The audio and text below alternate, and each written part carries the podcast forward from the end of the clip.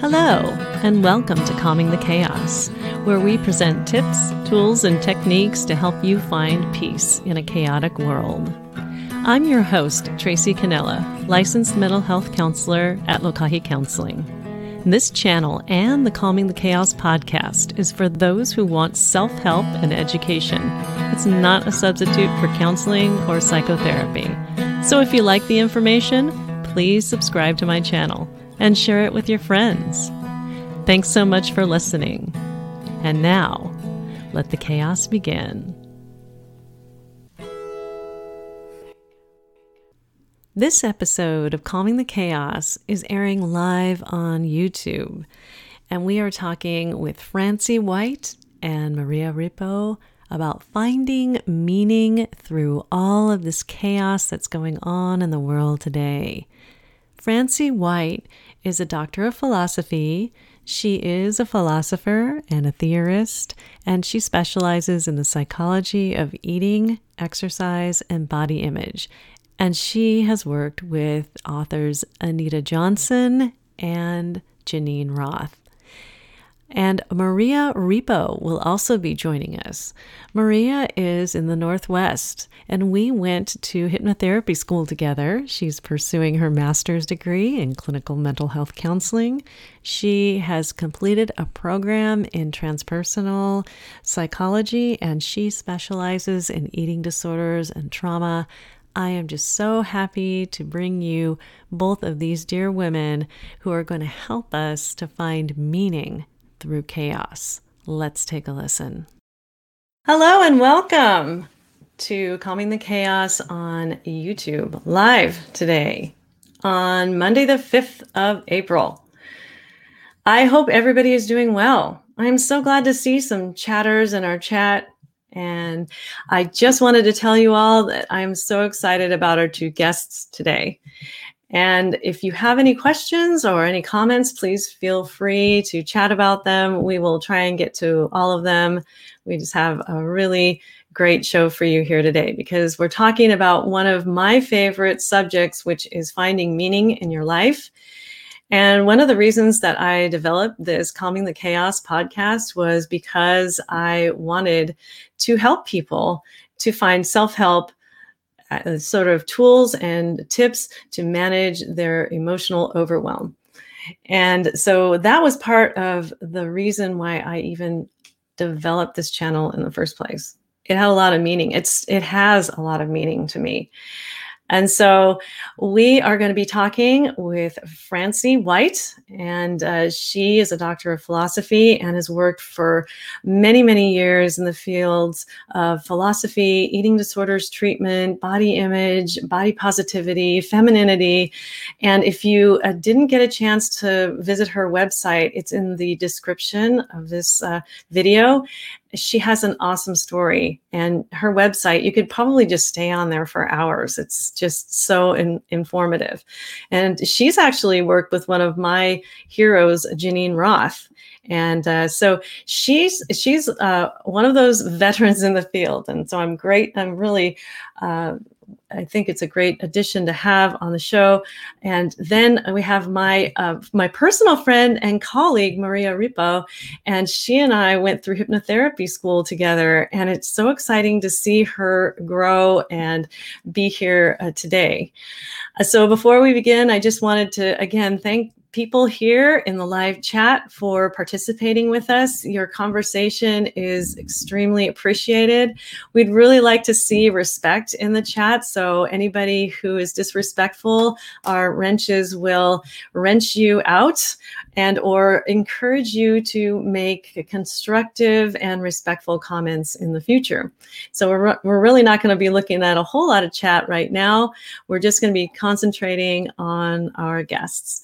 I do want to uh, call attention to a couple of TED Talk links that I put in the description for uh, this video. And so the first one is Dr. Alan Watkins, and he is the founder of Complete Coherence.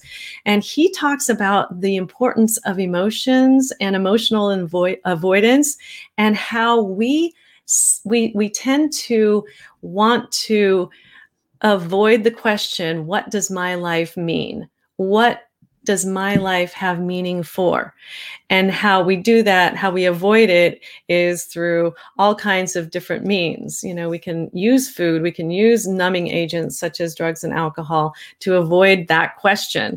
And he talks about exactly why we avoid meaning in our lives. And the second one is Michael Steger. He is an associate uh, professor of psychology in Colorado State University. And so he talks about what exactly makes your life meaningful. And so those are sort of supplements. And I love this because we're talking about meaning today and i saw these two ted talks that i have loved they're, they're for a couple of years old but they are still very valuable to listen to so if you'd like to have a supplemental to this conversation there are your resources and so now what i'm going to do is i'm going to bring up my guests francie white and maria ripo and we're going to talk about meaning and here's francie Hello, thank you for having me. It's so good to be here. Yeah, it's good to see you all the way in Santa Barbara area, California, and sunny weather. And I love hearing about southern sunny weather. We're having a bit of it today. Good deal. Yeah. Spring here, right? I think so. I heard some doves, uh, in, and having doves in Washington is a kind of a, a, little bit of a novelty. So when I heard them, I was thinking, yeah, there's got to be warmer weather coming. So, and so here's our second guest, Maria Ripo. Hi, Maria. Hello. I'm enjoying this sunny day along with you in the Pacific Northwest. Finally.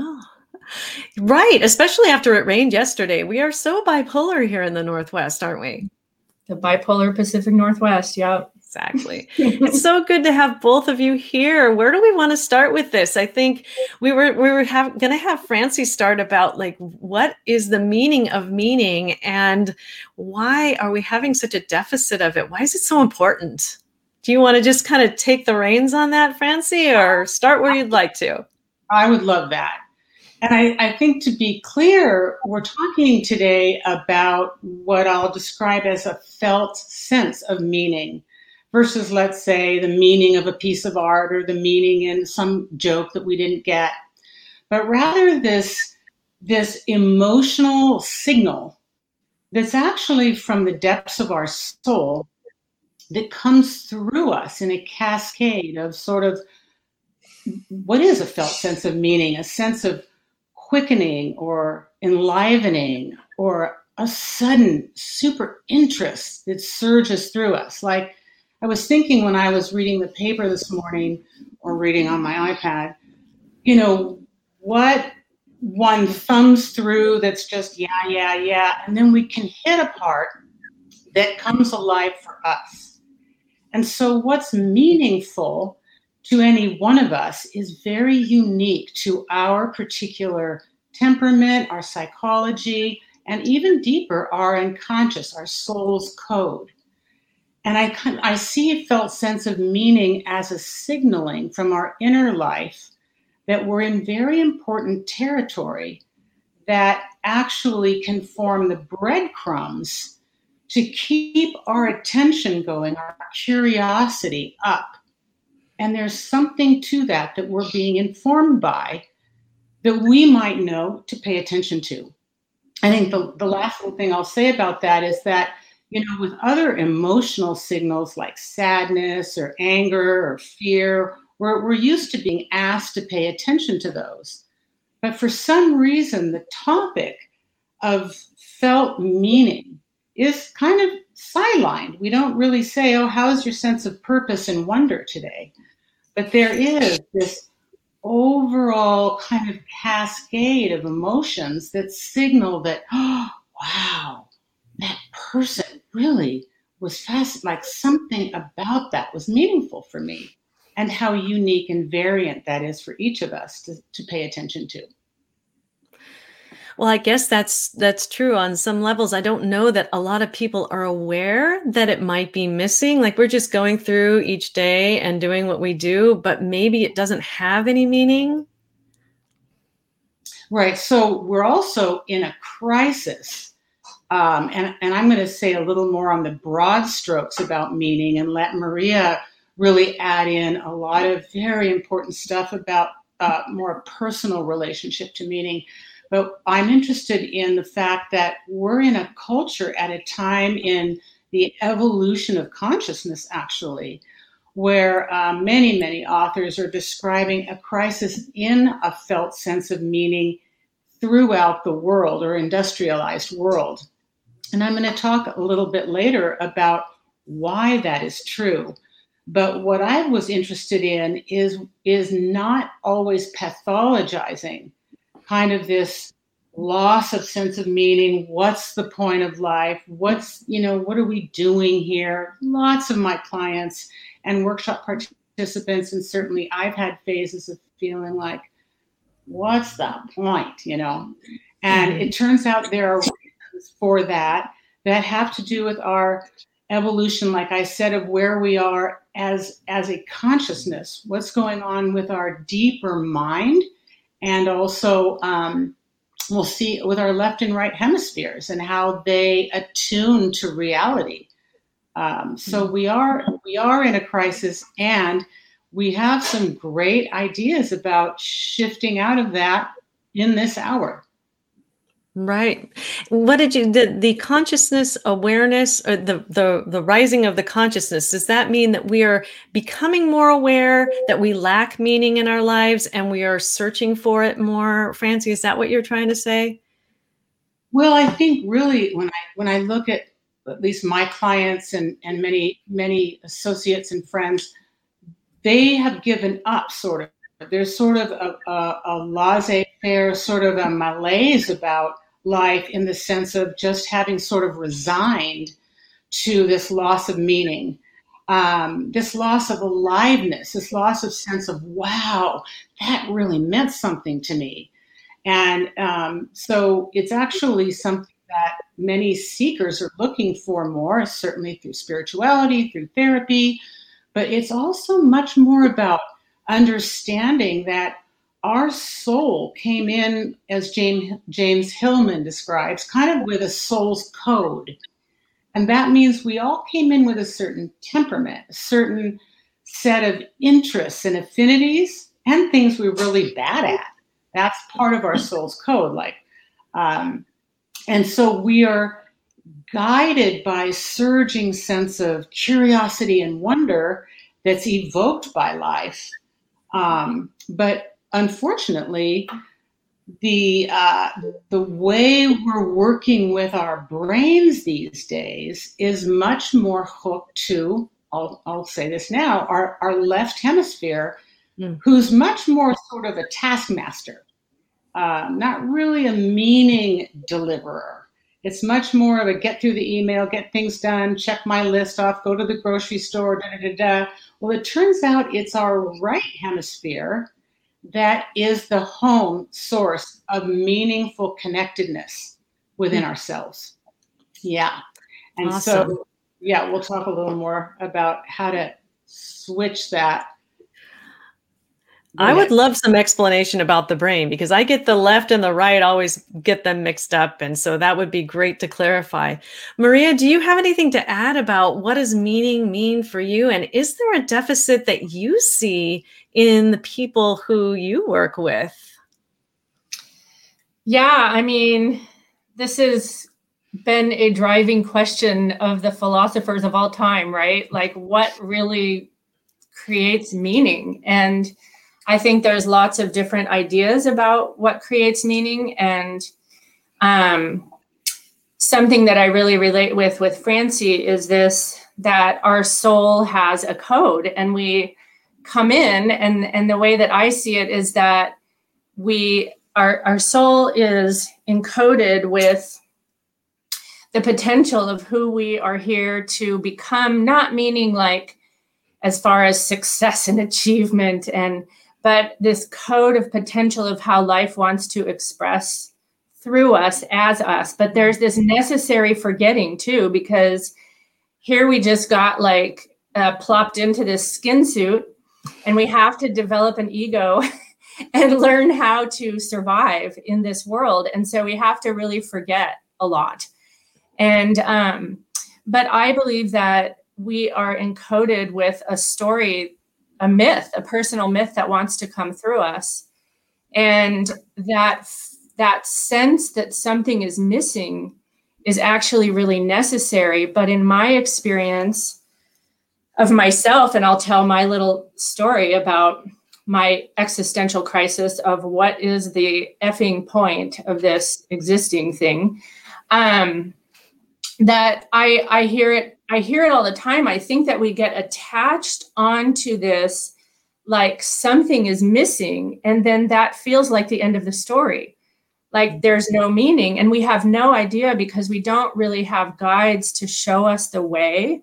Whereas in indigenous cultures, there were guides to show them the way through um, you know, like when we have a life crisis or an existential crisis or a spiritual crisis or major loss, um, we really lack, I believe, in our current culture. And this is what I see over and over again is my clients coming to me feeling like something is wrong with them because they're struggling. Like they don't know how to navigate this, um, the hard parts of being in a skin suit. So when I when I 10 years ago, I was really Humpty Dumpty. I was just a person in pieces. We had had so many huge life experiences of loss and devastation. And I was just left like not knowing what way was up or down. And I didn't know who I was. I, I couldn't even function that well, to be honest. And that was what led me to find a teacher because I knew that I needed somebody to help me. like I didn't know how to do this. And um, I found that's when I found my first teacher, John. And when I started working with him, I had this huge realization that caused me to start questioning everything I ever had thought was real, including who I was. And um, so I started doing some real healing work with him. But I remember one time talking to him and just saying, John, what is even the point? Like, why keep going? Why even exist? I don't get it. I just don't get what the point is. It's hard, you know? And he said something to me like, here's the deal life wants to express through you as you in a way that has never been expressed before and will never be expressed again. And it's your job here to discover how life wants to express through you as you. And if you cease to exist, you're going to have to do this all over again. and, and that was like enough motivation for me to go, okay. And, and that really, like, that's kind of the beginning of the hero's journey. In the hero's journey, we're called um, onto the journey and we resist it. It's like, I don't want this. But then there's a surrendering. And that was when I surrendered and became curious, actually, and stopped fighting so hard. Up until then, I had fought life so hard. But it was interesting to me to think about this story wanting to unfold through me as me. And so, hmm. yeah. Wow, I love that. And I love that you bring up that there there aren't a whole lot of teachers in indigenous cultures. We have those teachers, those wise men and women, um, medicine people to lead us into these areas. And I like to think that us, you know, the three of us and, and others as well as healers, that we are doing that we are helping other people and even with this podcast are helping other people to find their way some somehow uh, what, whatever that might lead to. So yeah francie anything well, to add on to that? Can i say something really quick to that? That's i i would say that's kind of the next little part of my story is that i as a result of having gone through that complete falling apart um, what I found, what I find so much meaning is, is really meeting people in their pain and in their dark places and in their lostness and being that, you know, just getting to walk beside them through that to find meaning, you know, that to mm-hmm. find the wisdom in it, to find the teaching in the pain. Yeah.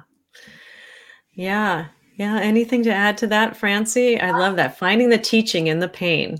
Totally. I can completely add to that. So, in the anxiety disorder, I ended up having sort of suddenly come upon me in, uh, I was about 20, and it was quite severe. It followed a single um, LSD psychedelic um, experience about six months later, um, triggered by a very, very huge loss. But anyway, I ended up with the most insane symptoms at a time. So this was in the gosh, uh, 19 mid 70s, um, when going to a psychiatrist wasn't even really a normal thing. Um, and I didn't, the word anxiety disorder didn't exist in my world. I'm, you know, 19, 20. Now it's so common. Um, and so I, I was very, very sick and I had extremely unusual symptoms. The floor was on a slant like for a whole year. I couldn't, I got phobic of places that I'd had anxiety attacks, so I couldn't go over bridges, I couldn't get in elevators, I couldn't fly, but I did. I pushed myself through. That made it worse.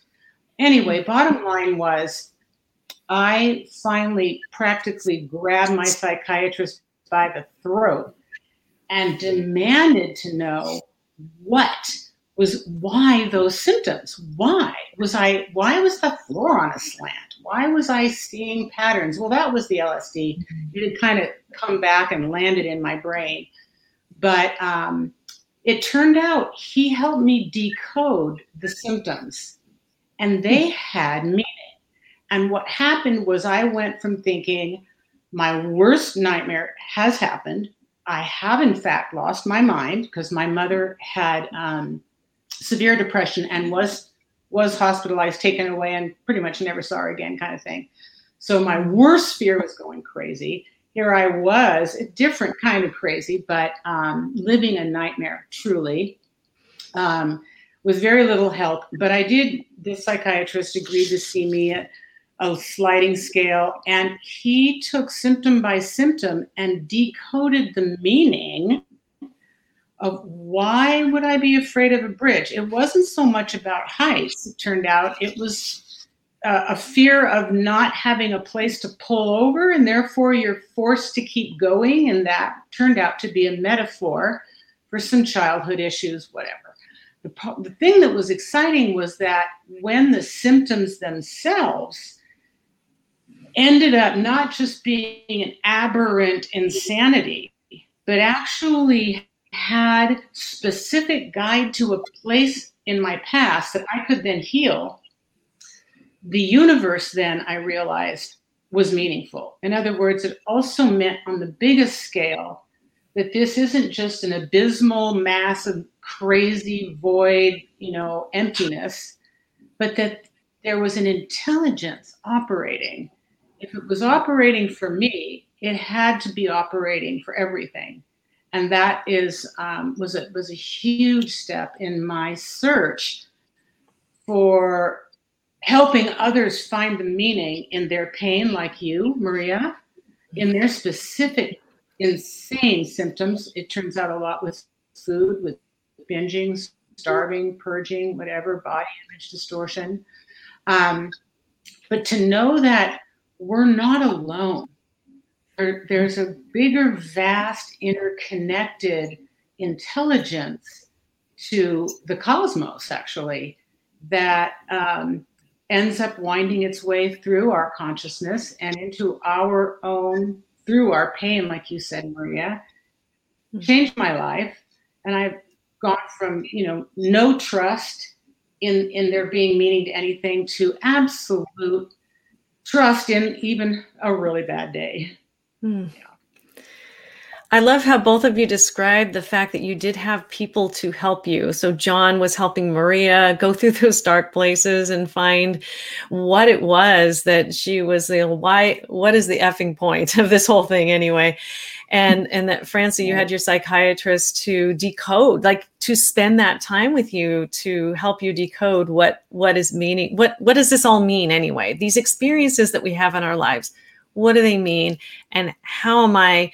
What's my purpose? What's my value here? So wow. So I hope that our audience has a pretty good understanding of what meaning means and how it showed up in in both of your lives at this point in time for sure uh, do you have anything else to add either one of you about meaning and how much it has meant to you to find it well i, I feel like in the part oh go ahead go ahead maria you go well, ahead i was just going to comment on what you had said i feel like it is one of the most important things that we can do is instead of pathologizing what's happening with somebody is to really get curious and become a detective and give purpose. It's happening for a reason. It's here as a messenger. And I really believe that that's all part of this. Um, you know, we have to construct this ego to survive. We have to construct this this survival system. We don't construct it. I don't know who constructs it. It gets constructed um, in order to survive in a body, and we get very attached to our conditioning of who we think we're supposed to be, how we think we're supposed to be, all the ways that we think we're not what we're supposed to be. And I believe that those symptoms are serving to help us dismantle everything that isn't really us so that we can come back home to the truth of who we are and why we're here. And I don't know how Francie and I got so blessed to find these people that knew how to do this. I just I feel so much gratitude. Um, yeah, so I think that was just a really really important point. Because when we're looking at our symptoms thinking that it means something about us like that we're crazy, whew, that yeah. makes it more crazy. Well, do do one of you want to do do one of you want to talk about how you two met and because that actually that relationship must have meaning as well, right? As we're on the subject. Yeah, I'd like to start with that because it also ties into uh, what I want to say about the the positive, not only finding meaning so importantly through our pain and dismantling the shame of whatever addiction or struggle or neuroses or psychoses we're in and we're talking about you know trusting and daring to decode that with finding some help but also the, the on the positive side of what crazy interests we have so this is going to lead to how i met maria um, but i just had this um, super i don't know i was originally a dietitian with a lot of rebellion. I just have that's my nature. I'm very um, authority not pleasing. I just um, I love rules if they make if they matter if there's a reason for them, but unnecessary rules, you know, um, I'm a restless and a little more impulsive and creative, whatever. So as a dietitian back in the 80s and 90s, where we were stuck in a box telling people uh, what to eat and not eat. And I began through my own recovery, also now working in a multidisciplinary world of therapy. I was immersed in Jungian psychology and became immersed in kind of the anthropology of the feminine, like more about the history of really what the um, not feminine as in women, but what the ancestral feminine lineage wisdom had been. And just got fascinated that, for example, when God is a goddess, when, when there's a, a deity, whatever the gender of that deity is, that, that the culture will tend to honor and respect that gender more than the other. So if there's a goddess or feminine based culture spiritually. There tends to be a lot of reverence for the female.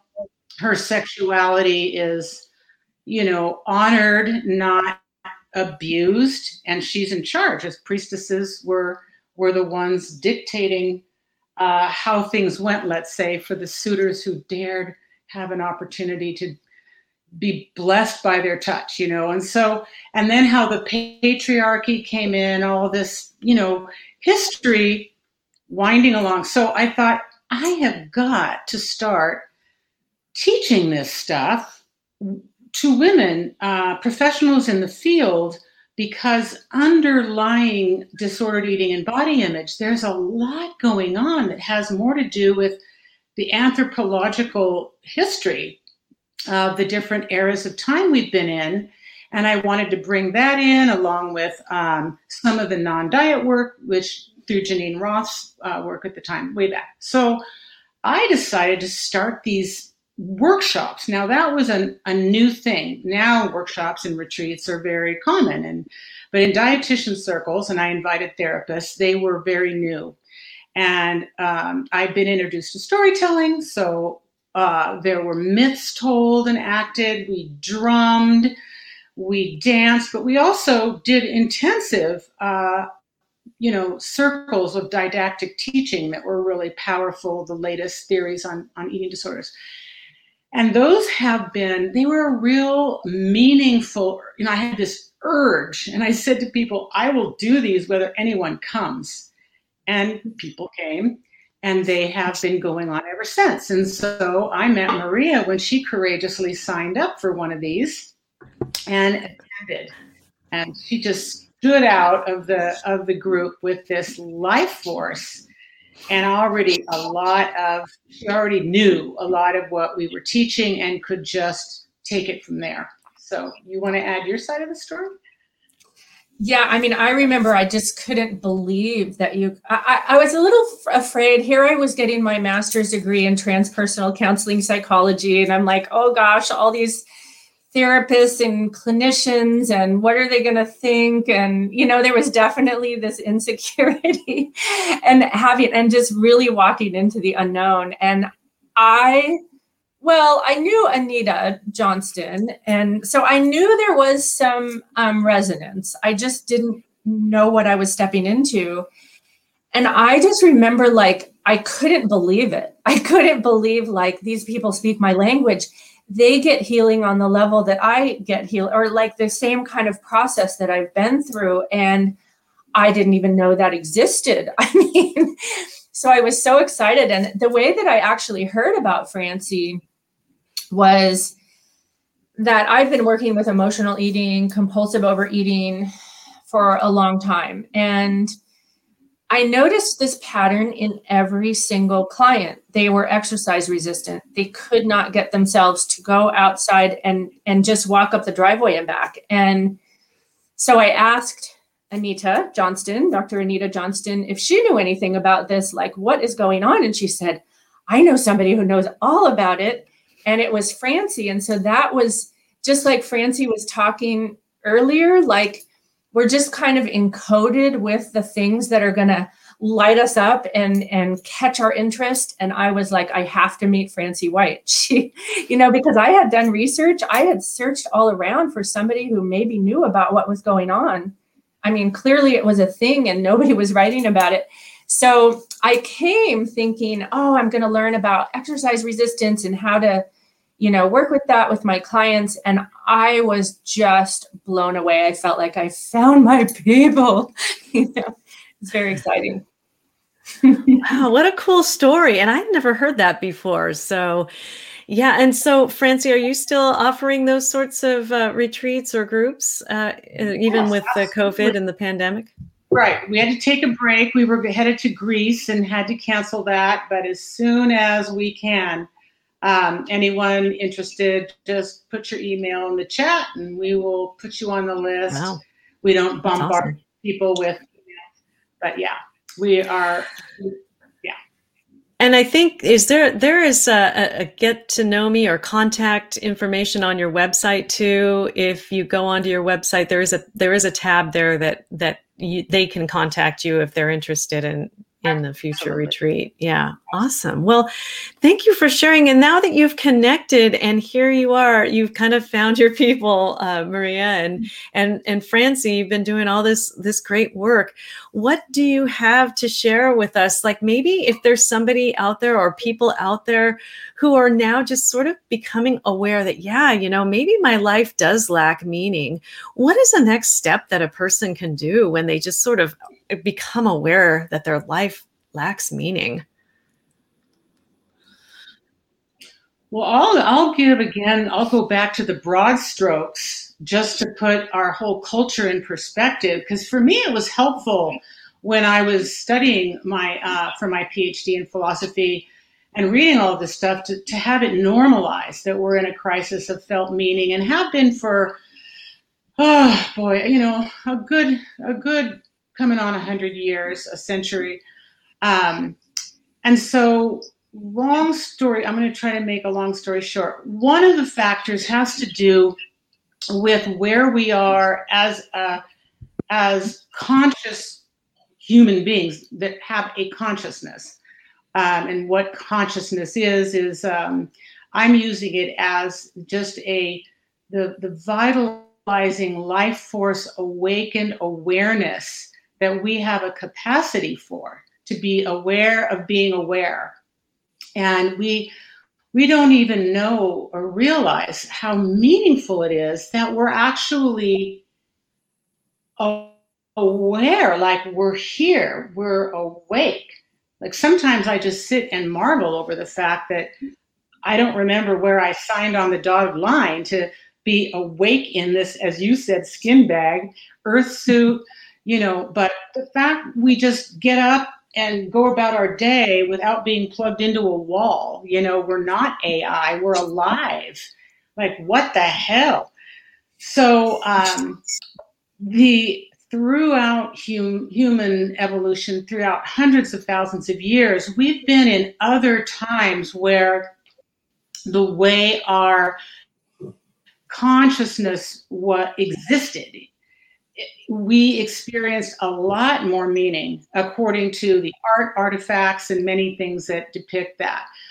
Um, through stages of um, a more mythical stage that we just left, and we are now in this super hyper rational, super hyper rational, logical, linear time where things need to be proven. It's all got to be evidence based. I'm great for evidence based if I, you know, have something I need to have evidence for, for sure. Um, but life has, we've moved out of our hearts. And um, the reference for this would be Jean Gebser and, and all the followers of Jean Gebser and many, many others. But um, we've at a particular stage where we've gone up into our mind and not only our beautiful, amazing mind, but we've moved to the left hemisphere and the left hemisphere has a particular experience of, of a given moment.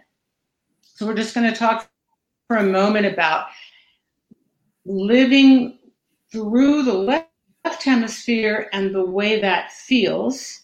Then, when we happen to be more living through the attention of our right hemisphere and the way that feels. So, we're at a time in our evolution where we crawled up into kind of a disembodied mind. Like we often notice, like I feel like my mind is dragging my body around. And yes, a lot of that is fed by our technological life. But actually, what happened is technology was created as a result of this hyper rational. So that's the good side for whatever good technology offers us. Um, it's the product of this particular stage of evolution, which thankfully we're, we're moving on from. So make sure I'll talk about that in a bit. So our, our let me say where our, our right hemisphere, and this is the work of Iain McGilchrist, I A I N M C G I L C H R I S T. And his nearly impossible to read gorgeous book, The Master and His Emissary, but where he's very accessible is on his YouTube interviews. He's completely easy to understand, and he is a psychiatrist um, out of Oxford that has just done amazing work. And he's made this whole subject so alive that our right hemisphere is really our home base.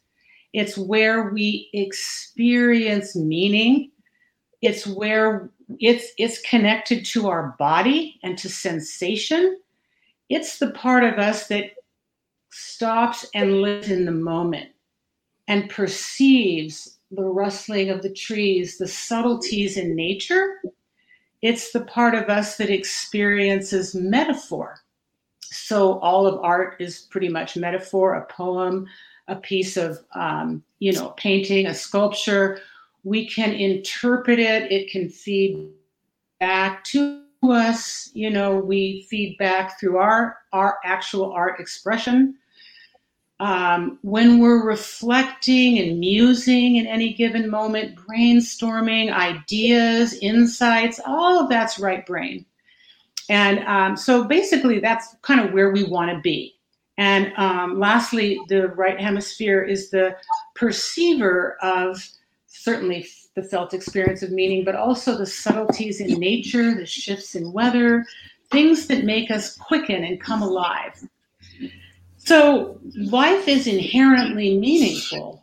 If you're sitting, you know, you live in a one room cabin somewhere, you can wait, you know, you don't need to have the career of the century. You can feel uh, a sense of meaning and awe and wonder just being alive through the right hemisphere. It's where we meditate, da da da. But our culture right now values what the left hemisphere does so much that it keeps bumping us over. And so the left hemisphere is our taskmaster. It's who gets our email. It's who it can sit and solve a problem. It can, like I said, go to the grocery store. It's what I, my example is when I'm, ha- I'm having guests this evening and I try to stay in my right brain. I'm going to create this lovely meal and make the house fun. What music? But no, I start getting fanatic about getting things perfect. Um, and that's where the left hemisphere is a taskmaster. It's also very perfectionistic and very critical. It's very negative. So it's it kind of drives off dopamine, and I start going, and the next thing I know, I see everything wrong with the house. I'm no longer having fun. Forget these friends. It's all about what they think. That's where we get into our left hemisphere, doing our email, waking up, and interfacing with technology, etc. So, um, my anecdote for that is to help people just know you have a home over here that also the left hemisphere wants to stay in charge. So once it's going, it clamps down and won't shift out. You know, mm. I have to drag myself and sit down on the couch and say, Francie, we want to be having fun. What's the point? Having fun, right? So it takes about five minutes to get the adrenaline out of my system to settle down, not get up and dust that corner of the cobweb that I just saw, and remember the bigger picture and get perspective. So we can all do that, but it's not easy because that left hemisphere is driven by that dopamine and wants to do, do, do. I can get more done now. I can get more done now. What are they going to think of me? That's going to be so cool. I'm going to be like that. You know. So um, my my lastly, then, anecdotes for that are especially when we get up in the morning, we're very sensitive to which side we're going to live our day through. And so I like to encourage people to start the day with some sort of art form, put on the music. Um, I can read a poem and shift myself because I like poetry and the metaphors is something larger than life. Or going outside and getting into nature, even if it's freezing, bundle up. My partner bundles in a thousand blankets and sits outside. So, shifting to start the day in your right hemisphere can change the whole day. The other, if you start with getting email, you're screwed because once that left gets charged, it's going to keep going, keep going, keep going. So starting with the right, then moving to the left and intervening with right. Um, anytime we go from future thinking to I have got to get in the present moment, and that takes about five or 10 minutes. That's not a quick present moment hmm.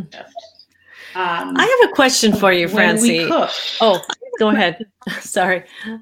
Okay. I have I have to ask you this. So put on opera. Take your Well, how about those people? I have a lot of clients who they wake up the first thing they do is they go to their phone. They don't even get out of bed. They just pick up their phone or they look up, uh, they they watch the news or they look at their Google feed. Is that more of a right or a left brain or hemisphere sort of a task when when people do that?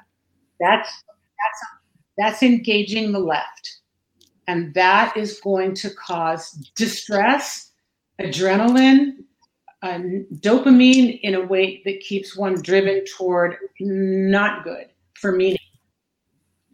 Yeah. yeah when you said that about the email like like that is that is not good i was thinking huh well then what about this it's probably i was thinking it was on the the along the same lines but wasn't sure so thank you for confirming that well i guess we we all can kind of be mindfully aware of how we wake up and greet the day then right Right. And then people can find their own tricks to keep them in a bit of awe and wonder. And this is all about perspective. But it is knowing that your brain is hardwired for a felt sense of meaning. But we actually have to feed the side of the brain, the part of us, the wholeness, the sense of um, interconnectedness however we each learn to get that and that's how we you do it through trial and error what do you mm-hmm. think maria yeah i um i was thinking as you were talking about something that my yoga asana teacher um, says so much and it has been so corrective for me because that taskmaster in me likes to say you're getting it wrong and you need to get it right and then i just panic and i can't think like this is what happens to me. And even in the night last night, you know, this I was the same thing. Like I knowing that this was happening today, stepping into the unknown and knowing that I have no idea what's going to happen. And really, I just ne- need to let it come through. But my left brain thinks I need to know what to say. I need to write it all down. I need to get it right. She says often in yoga class, you're not getting it wrong and you don't need to get it right. And the first time I heard that was like, mm. Really? what if that was true? I'm not getting it wrong. Oh my God. What if that That's part of the journey, right? And and how we learn. And the the whole divine lesson of the whole thing is is getting it wrong sometimes. Or or, you know, and right. I guess if you believe in accidents, which I don't happen to believe in accidents, it's all a teaching experience, right?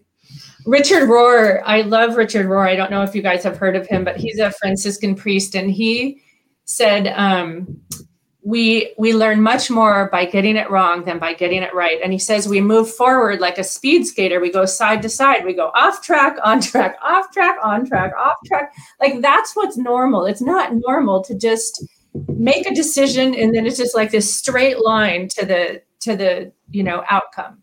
It's not how it works but our left brain society tells us that. So we just live in shame. We live in so much I want to validate that when I'm listening, especially to my young women clients who are now so driven by externalization, right? So there's a standard they want to meet, a body they want to have, a look they want to have, a way they want to look. And and one of them was saying, I I I how does she say this? I have to have it all together whatever that is, that always really sends an alarm. Have it all together. Um, that's left brain. And I have to make it look like it was easy. I have to make it look effortless because the magazine show with the lit candle and the journal open, I have to look like I'm one of those yoga, spiritual people, or whatever executive people, or whatever it is and I have to make it look effortless. So even that, making right brain life look right, mm. what our culture tries well, to do. It's called an anxiety disorder. I mean, really, like I just get yeah. anxiety. I was that way. I mean, that was me before I fell apart. It's funny for me to look back at pictures because I'm like, oh my God, I had to put on this facade of perfection because I really believed I was damaged and bad and people were going to find out and then I was going to be rejected and alone and you know, miserable. And so I I was obsessed with having my house perfect, my kids perfect, my body perfect, my food I fed people perfect and it nearly killed me. I mean, mm. really, it's amazing that I'm even here talking today. But um, something that I wanted to say too, where with Francie's example of getting ready for the party, I really think that this is so key in finding meaning is that something that's happening in Western culture is that we haven't been taught not to run away from our pain or our discomfort. And so um, I spent my whole life, and I still find myself trying to run away from my pain, but really, um, the wisdom is hidden, the treasure, the medicine is hidden in the pain in the wound. And so, so much of it is turning towards um, our pain, which often means turning towards the part of ourself that we have deemed um, not deserving of existing. And that's really where the hero's journey comes in is there's like this descent into what we've been running away from through all manner of you know distraction. I'm still mm-hmm. working on that all the time. It's just coming into the present moment. It's amazing the angst that we feel of just existing in this skin suit and being in the present moment. I mean, really, for real. Mm-hmm. And if we can just even connect with the anxiety of existing and just mm-hmm. little by little start titrating and expanding our ability to just be present, mm-hmm. that's uncomfortable. Right. And that's a lot of the reason we can never find meaning because if this story is within us that's wanting to unfold that will will um, give us this sense of fulfillment and open us to wonder and awe if that's inside of us and we're always running away from ourselves we can't we can't find it and it's understandable that we run away nobody has taught us how to be in the discomfort or sit with us while we're in it so who wants to feel it Maria. oh um, I was going to say, but Maria, it's not being productive. So if we're right. sitting pain, um, we're not getting enough done. And what's our value? Come on. Right. I know. Yeah. So there's a lot, there's so much messaging that is counter to us connecting with our authentic self which is the only place we can find meaning. We are we are really sort of possessed by this conditioning that we're never enough through the advertising industry especially. But i mean everywhere we look you know we need to be this we need to be this we need to be everything. We need we it's like we get this message that everything we are is what we need to not be. Mm.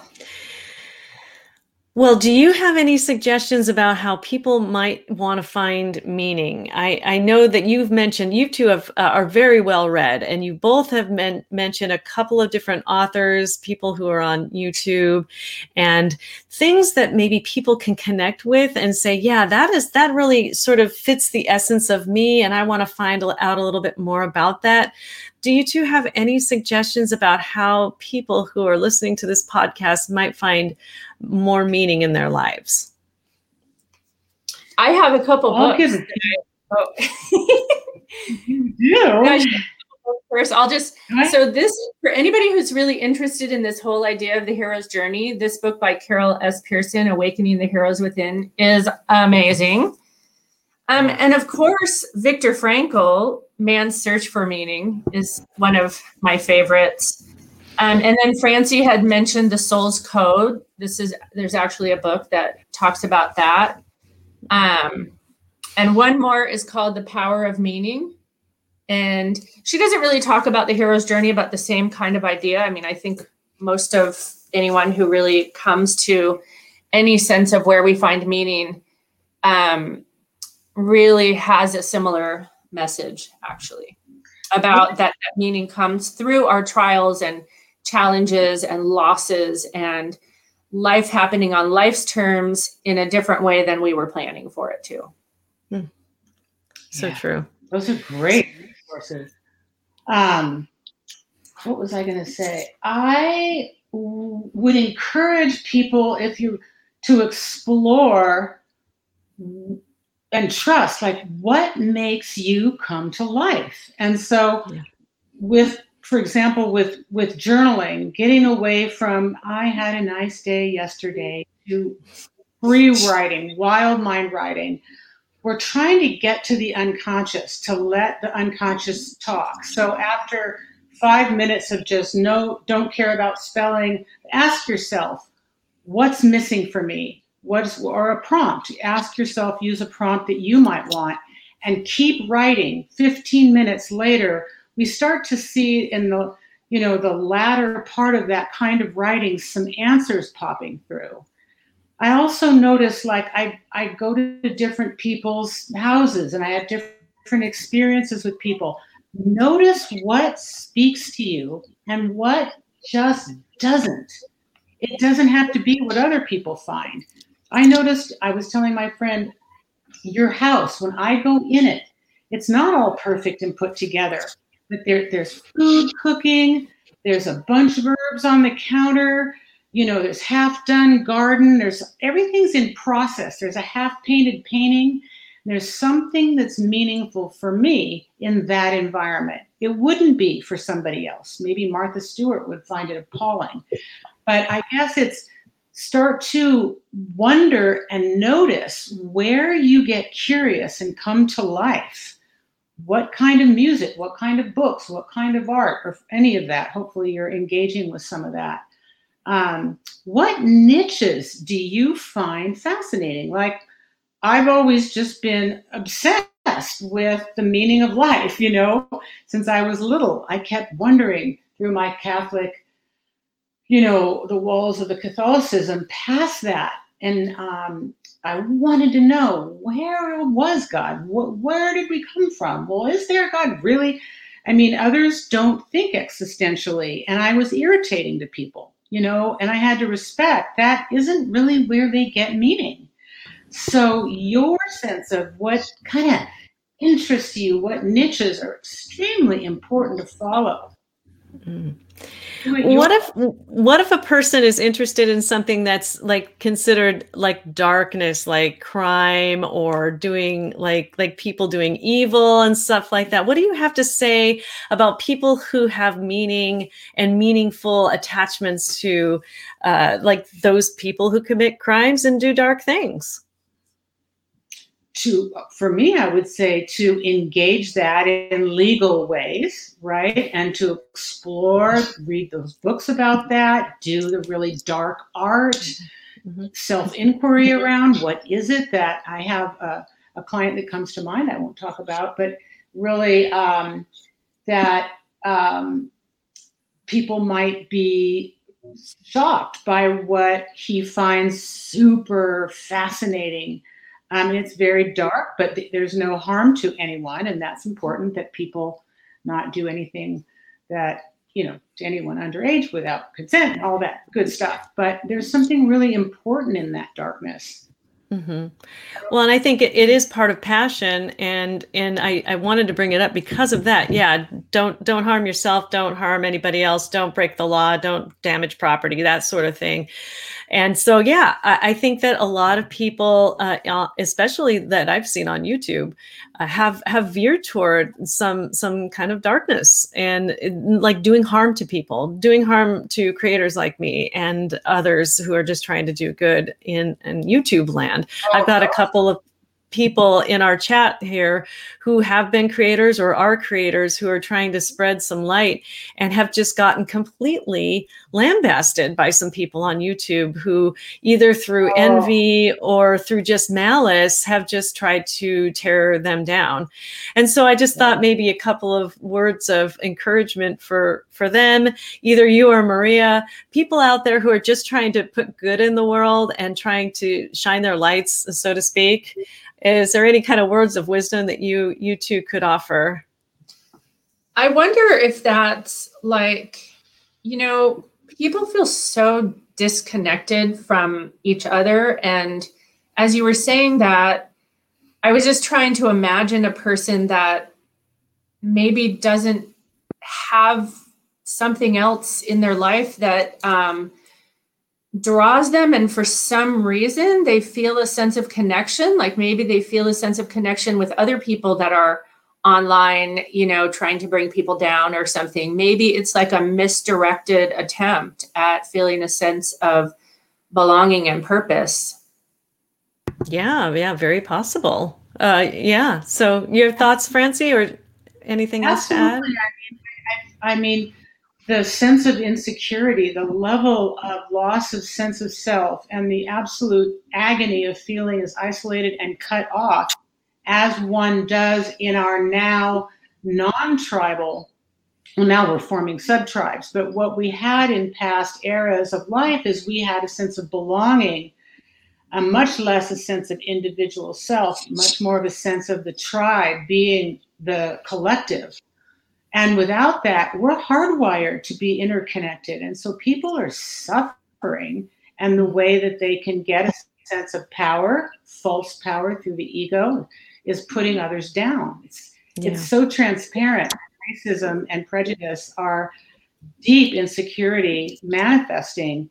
Um, and certainly the sense of belonging that comes from being a member of a gang, or God the Proud Boys or trolls online. Um, if only they really saw how easy it is to look through and and feel. I feel compassion for them, um, although at first just super frustration for sure, especially when my colleagues are getting hurt. It's really hard. Yeah.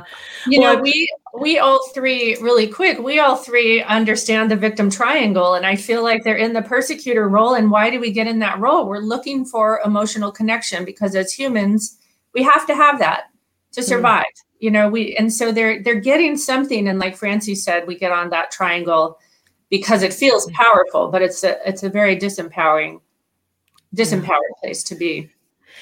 Do you two have time for a couple of questions? I've got one here from SJ, and she wants to know how your guest found uh, find the master's degree. Uh, her daughter has been accepted to do her master's, and this is in the UK at university. I just happen to know this person, so yeah. How how did you get your master's degrees. Uh, maybe you could uh, both uh, talk about that for just a, a, bit.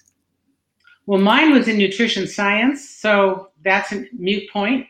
Uh, my PhD is in philosophy through the California Institute of Integral Studies, that also offers master's degrees in a variety of elements of brands of psychology. So, Maria? Yeah, mine I I really just found a program that was online that has the CACREP accreditation, which is really important for therapists. And um, I it, I actually was referred to the program by a couple of other colleagues who had been through it. Great. And that's at Adams State University in Colorado. They've just celebrated their 100th anniversary. It's a great school. I think I found mine because there was a local school here on the military base where people were going and i was able to afford it.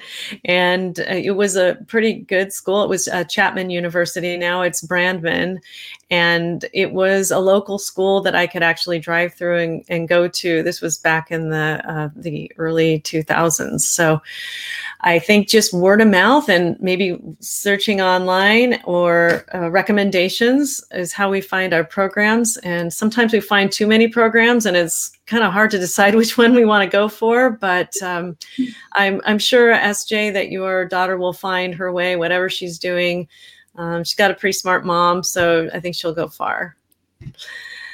Then we've got a question here, just or maybe a comment. Um, I wonder if right brain, left brain isn't also a metaphor.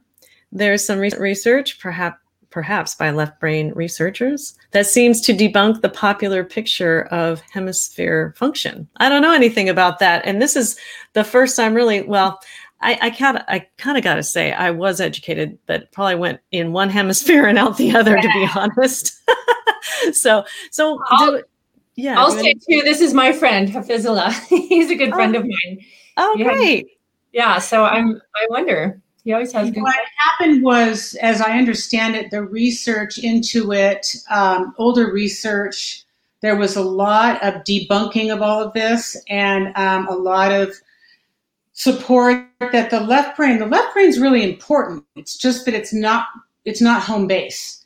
Um, if we have a true self, which um, you know buddhist theory debates whatever um, if it, it's in the right hemisphere it's it's it's channeled through it but the research that um, the theories of iain mcgilchrist are very new i highly recommend the recent publication of master and his emissary and his recent podcast he's on the front lines and it's getting better it's kind of like looking at like anorexia nervosa is a, a disorder that's highly left brain dominant, um, perfectionistic driven, critical, da da da. It helps give perspective to addiction.